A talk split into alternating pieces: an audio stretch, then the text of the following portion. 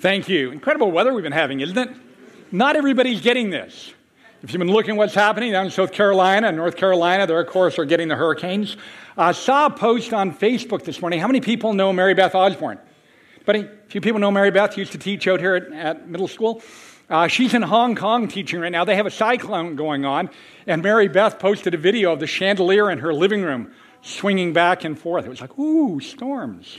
Seemed pretty fitting that these series would go into storms during hurricane season. It seemed that whenever Dad and I swapped stories about the time we spent together at sea, we always wound up talking about storms. We talked about how rough it got, how long it lasted, how sick Dan was. I began making trips with Dad on the tugs when I was 14. When I was 15, I got my first summer job working as a deckhand on the tugs. And then I joined Dad on the Herring Center when I, was, when I graduated from high school. So we had been in more than a few storms together. And the reason we ended up talking about storms is that the storms were what made the times at sea memorable. There were a lot more beautiful days and there were stormy days, but the beautiful days were all alike. It was Tolstoy who wrote, Happy families are all alike, and every unhappy family is unhappy in its own way. And uh, nice days at sea are all alike, but every storm was stormy in its own way. And some of the storms were dangerous, and some were scary, and all included me throwing up at some point. But even knowing that there would be storms, my father spent most of his life at sea, both as a child and then as an adult. And if you had have asked him why he chose a life at sea, even with the possibility of storms and the potential danger in those storms, I think dad would have just looked at you blankly, not understanding the question. Because in his mind, he couldn't conceive of a life that wasn't at sea. For Captain Burton Guptill, there was no other life than a life that involved going to sea, including the storms. He would have embraced the words of Vincent van Gogh, who once wrote, The fisherman knows that the sea is dangerous and the storms terrible, but they have never found these dangers sufficient reason for remaining ashore. When we think of storms, most of us can think of a weather event or a storm that was memorable for us. Maybe Juan or White Juan if you've been in Halifax for any length of time. I remember the Groundhog Day gale in 1976. I was in grade 10 when that storm went through St. John. In 1978, I was fishing with Dad, and we lost our engines in the Gulf of St. Lawrence off the northern part of PEI, and I uh, spent a night in a crazy storm. Uh, probably wasn't that big of a storm if we had had engines, but not having engines made it a little more memorable. But there are other storms that we remember that don't have anything to do with weather financial storms, relationship storms, health storms. When I was a teenager, a young teenager, my father decided to make a career change and go back to school or back to sea. And that meant that he went back to navigation school for two years. That was a financial storm in our family. That's one of those things that we sometimes talk about and laugh about, about what those two years were like. Disease, divorce, death, they're all storms that have affected people at Cornerstone. And as long as we're on the journey called life, there will be storms. Some of those storms you might see coming, others seem to come out of nowhere. For the next three weeks, I'm going to be looking at weathering the storms of life. Because here is the reality every one of us will face storms. As long as we're in that journey, we'll face storms. Storms will come. I remember a poster from my teen years that said, A ship in harbor is safe, but that's not what ships are built for. But there is no harbor in life where you'll be safe from storms. Sometimes we think we're safe in, our, in a safe harbor, and then a phone call, a knock at the door, or routine doctor's appointment shatters that illusion.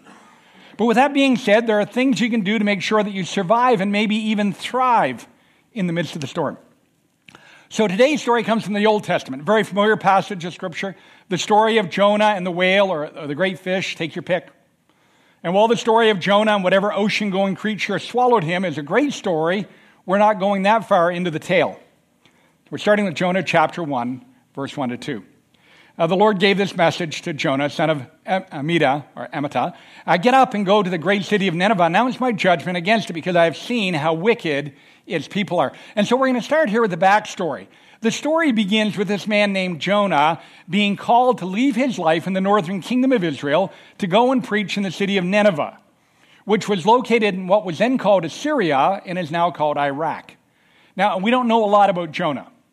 What we do know comes from an obscure reference in the book of Second Kings where we read this Uh, Jeroboam II uh, recovered the territories of Israel between Lebo Hamath and the Dead Sea, just as the Lord, the God of Israel, had promised through Jonah, son of Amittai, the, the prophet from Gath Hepher. So we know who his father was, and we know where he was from. He was from Gath Hepher, which no longer exists, but the archaeologists tell us was located just a few kilometers from Nazareth, where Jesus was brought up. In the book of Matthew, Jesus refers to Jonah as a prophet. I would think that having the Son of God refer to you as prophet probably qualifies you to be called a prophet. So, this man of God is called by God to deliver a message from God to the people of Nineveh. The problem was that Nineveh was the capital city of Assyria, and Assyria and the Israelites were bitter enemies. And God is calling his servant to go and preach in the very heart of enemy territory. Remember, Nineveh was in what we now call Iraq. If we pull down one of our trusty maps here, down here is Gath Hepher, just outside of where Nazareth is. And clear up here, about 800 kilometers away, about 500 miles, is where Nineveh was. Uh, not an easy trip, even if Jonah wanted to go, and apparently he didn't. As far as Jonah was concerned, going to Nineveh was a terrible idea. It just wasn't going to happen. So if we keep reading, we discover that our hero makes a choice that will color the rest of the story, dramatically change his future, and make for a really cool Bible story in the end of the day. Jonah decides that instead of being obedient to God's calling on his life, that he will simply run. Never a good idea. We pick up the story in verse 3. But Jonah got up and went into the opposite direction to get away from the Lord. He went down to the port of Joppa where he found a ship leaving for Tarshish. He bought a ticket and went on board, hoping to escape from the Lord by sailing to Tarshish. Years ago, when I was reading this New King James, I made an interesting discovery. In that translation, it said that Jonah went down to Joppa, then he went down to the ship, and then he went down into the innermost parts of the ship. And the preacher of me thought, whoa, the path away from God always leads downward. It's just preachers kind of putting things into stories, right? Read way too much into it. You remember that Nineveh was 800 kilometers to the west of Gath Hepher. Well, Tarshish was as far as you could possibly go in the opposite direction. If we pull up another one of our maps over here, remember that's where Nineveh was in what is now Iraq. There's Joppa, where he's going to sail from, and this is where Tarshish is clear over in what is now called Spain. As a matter of fact, that is at the very edge of what they considered the known world. Once you went by the Iberian Peninsula, once you went by Spain, you are now into the territory where there would be dragons and there would be monsters, right? And so this was as far away as Jonah could possibly get a ship to go to. So you get the picture. God calls Jonah to go and preach to people he has no interest in preaching to. And so his first reaction is to run as fast and as far as he can possibly run from God. God says, Go east, he goes west. We keep reading. But the Lord hurled an awful or a powerful wind over the sea, causing a violent storm that threatened to break the ship apart. Now, if we started with the backstory, now we're in the storm story. These men had probably sailed in storms before, but the force of this storm was so great, we're told that it threatened to destroy their ship. Now, they don't have traditional hurricanes or cyclones in the Mediterranean because the area around the Mediterranean is too dry uh, in, to create hurricanes, but they have what are sometimes called Mediterranean hurricanes or medicanes. And these are small hurricanes. And perhaps that's what this ship and her crew encountered. The storm grew to the point that the, the, crew started throwing their cargo overboard. And when the storm hadn't let up, they started to look for the cause of the storm. I love the fact that while the sailors are freaking out, throwing cargo overboard and fearing for their very lives, Jonah is down below asleep. As my mother always said, know nothing, fear nothing, right? So he's down there sleeping away. They wake Jonah up, tell him to start praying to whatever God he worshiped. Right? They're trying to cover all their bases. When I was in high school, I had a friend whose father was Catholic and his mother was Jewish, and uh, Danny always wore a Star of David and a cross around his neck. He said that he wanted to touch all the bases just in case, right? Did you know that, that sailors are really superstitious? They really are. Like, it's always been considered bad luck for a woman to be aboard a ship. Sorry, ladies. And you never whistled when you were aboard a ship because you might whistle up a storm. And a shark following your vessel was seen as bad luck, while dolphins hanging around were seen as good luck. It's considered bad luck to change the name of a vessel. And if you have to change the name of a vessel, there's kind of a, a little ceremony that you're supposed to do in order to change the name of the vessel. You're supposed to write the old name down on a piece of paper. You fold up the piece of paper, you put it in a wooden box, you burn the wooden box, and then you take the ashes and sprinkle them at sea, and then you're able to rename the vessel without oh, bad luck happening. That, that's value added, by the way, something you learn new at Cornerstone if you ever need to rename your boat, right? If we pick up the story in Jonah chapter 1, verse 7, it says, Then the crew cast lots to see which of them had offended the gods and caused the terrible storm. And when they did this, the lots identified Jonah as the culprit. Oops, right? So they're super superstitious, and so they're saying, we need to find out uh, who caused this because somebody must have caused it, and they cast lots. You know the rest of the story. The crew demands to know what Jonah had done to cause the storm, and he's like, oh, nothing, really. Just running from God, right? And they apparently figured out that was a bad idea long before he did, because their next question is, why? Why would you do that? Why would you run from God? And then their follow up question was, What do we need to do to make the storm stop? And Jonah said, It's simple. Just throw me overboard. It seemed a little drastic. So they kept trying to get to the shore, but the storm got worse and worse. And finally, they spiritualized their decision. They pray about it. They pray this. Says, then they, the crew, cried out to, to the Lord, Jonah's God. Oh Lord, they pleaded, don't make us die for this man's sin. Don't hold us responsible for his death. Oh Lord, you have sent this storm upon him for your own good reasons. And then they throw him overboard. Oops. and if you grew up in Sunday school, you know that a giant fish or a whale came along and swallowed Jonah. He spent three days in the belly of the creature. Then he was thrown up on a beach where he immediately made his way to Nineveh to preach. The people repented, turned to God, which made Jonah cranky, but that's a different story for a different time. And seriously, don't get hung up on the whale and how that couldn't be possible. It's not possible. That's why they call it a miracle, right? Get into, well, why couldn't that? Because it said God brought the creature forth. Adam Clarke, a couple hundred years ago, said this it may be asked, how could Jonah either pray or breathe in the stomach of a fish? Very easily, if God so willed it. And let the reader keep this constantly in view. The whole is a miracle, from Jonah's being swallowed by the fish until he was cast ashore by the same animal. It's a different story for a different time. And uh, it's kind of a cool story, but what do we learn from it? What are the lessons that we get from the story? So here we go. First one is not every storm is our fault. The first reaction of the sailors was that they had done something wrong. That somehow they had displeased one of the plethora of gods they served. Oftentimes, when we experience storms in our lives, our reaction is, Why me? And we wonder if there was something that we had done wrong or something that we didn't do. Why did my spouse cheat? Why did I get cancer? Why did my business fail? But in the case of the sailors, they had done nothing wrong. Sometimes I wonder if we're being a little narcissistic when we put the blame on ourselves somehow thinking the entire universe revolves around us. And the question, why me, implies to a, at least to a certain degree, why didn't this happen to somebody else? Why did it have to happen to my family? Why couldn't it have happened to their family? In the case of this story, the blame lay completely with Jonah. But there was no blame for the sailors. Storm happened, wasn't their fault. The second thing is every action has a consequence for others. If there's one thing I seem to come back to over and over again in my preaching, it's we are where we are because of choices we've made. Jonah wound up in a storm because of a choice he made. Jonah got thrown overboard because of a choice he made. Jonah got swallowed by a whale because of a choice he made. We understand that there will be consequences for us because of the choices we make. But too often we think that we are indeed an island entire of itself. We don't want to acknowledge that we are, in fact, a piece of the continent and a part of the main. If you were paying attention in school, you'd remember Newton's third law, which says for every action there is an equal and opposite reaction.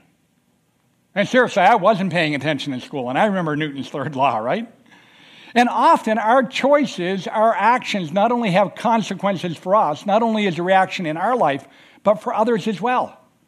And so, because Jonah was disobedient, he put the lives of the sailors at risk. When a marriage dissolves, the fallout extends to children and grandchildren, parents and friends. When God speaks to you about giving and you brace your feet and hold on to your money and say, mine, which kind of makes you sound like a two year old, there, there are people who might never be reached because the resources aren't there. Bad business decisions affect not only the owner of the business, but his employees, his customers, and his suppliers. Someone commits a crime, they end up in prison, but their family pays the price as well. Before you don't do the thing that God wants you to do, or you do do the thing that God doesn't want you to do, you need to ask yourself who else will this affect and how? The third thing is don't make major decisions in the middle of a storm. I'm not sure the only solution to the problem at that point was Jonah being chucked overboard. To him, it seemed to make perfect sense. I'm here, I'm causing the storm, throw me overboard, the storm will stop. But I have to wonder if God, in His grace, if Jonah had said, Hey, God, I blew it, I'm sorry, at the next port, I'll catch the next flight to Nineveh, if things would have changed. I mean, other than the fact that we would have lost a really great Bible story, right? Be careful about making big decisions in storms. Sometimes when we're in a storm, it's so close that we think this is the only thing we can do. I had mentioned about being in the storm in the Gulf of St. Lawrence when we had no engines. I quit that night. I was scared. I was sick. I was frustrated. And I told Dad, if we ever get ashore alive, I'm done. And we got back to Paspébiac, Quebec the next day. I had my suitcase packed at the rail when we tied up. And Dad convinced me to stay. He told me there would be more days without storms than with storms. And really, he said, what would life be worth if you couldn't go to sea? And besides that, he asked me how I'd get from Paspébiac, Quebec back to St. John. I think that was the winning argument at that point. It was Robert Shore. I embraced the thought that a sure cure for seasickness is set under a tree. Horatio Nelson said that. But it was Robert Schuller who wrote, Never cut a tree down in the wintertime. Never make a negative decision in the low times. Never make your most important decisions when you're in your worst moods. Wait, be patient. The storm will pass, the spring will come. Which brings us to the next lesson learned in Jonah chapter 1, verse 15 to 16. Then the sailors picked Jonah up and threw him into the raging sea, and the storm stopped at once. The sailors were awestruck by the Lord's great power, and they offered him a sacrifice. Would have thought they'd already offered him a sacrifice when they pitched Jonah overboard. And they offered him a sacrifice and vowed to serve him. And so the fourth thing is that no storm lasts forever. Sometimes feel like we've been battling the storm forever. But the reality is that no storm lasts forever. King David wrote in Psalm 30, verse 5 Weeping may last through the night, but joy comes in the morning. Every night has a dawn, every mountain has a peak, every storm has an end. It was Lena Van Zen who wrote, No storm can last forever. It will never rain for 365 days consecutively. Keep in mind that trouble came to pass, not to stay. Don't worry, no storm, not even the one in your life, can last forever.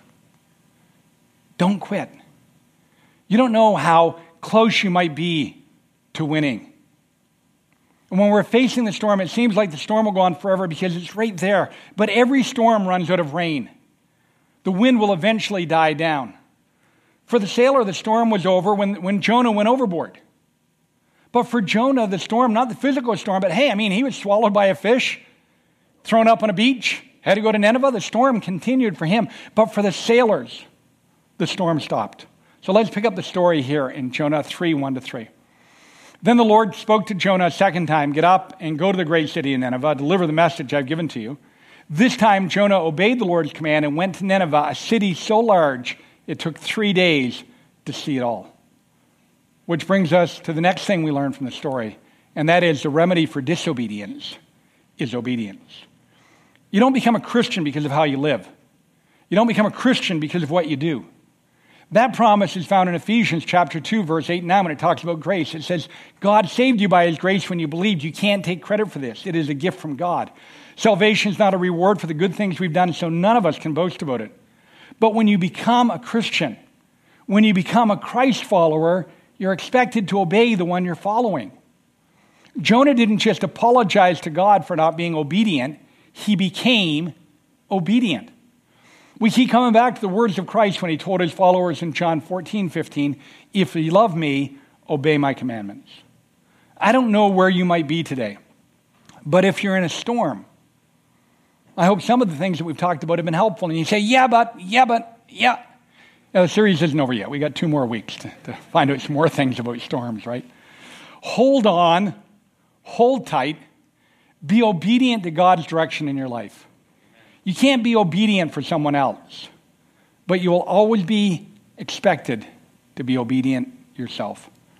And here's a scripture to hang, to, hang on to in the midst of the storm. Proverb 10:25 says, "When the storms of life come, not if, when the storms of life come, the wicked are whirled away, but the godly have a lasting foundation." Let me pray for you. Father, we don't know what storms there may or may not be in this room today, but you do. And Father, you haven't abandoned anybody. You're still next to them. You're still holding them. You're still whispering to them. And remind them, Lord, that you are there in the midst of the storm, in the midst of the wind, in the midst of the rain, that you're there. Just let them reach out and take your hand during this time. And Father, we commit each person here into your care. In Jesus' name, amen.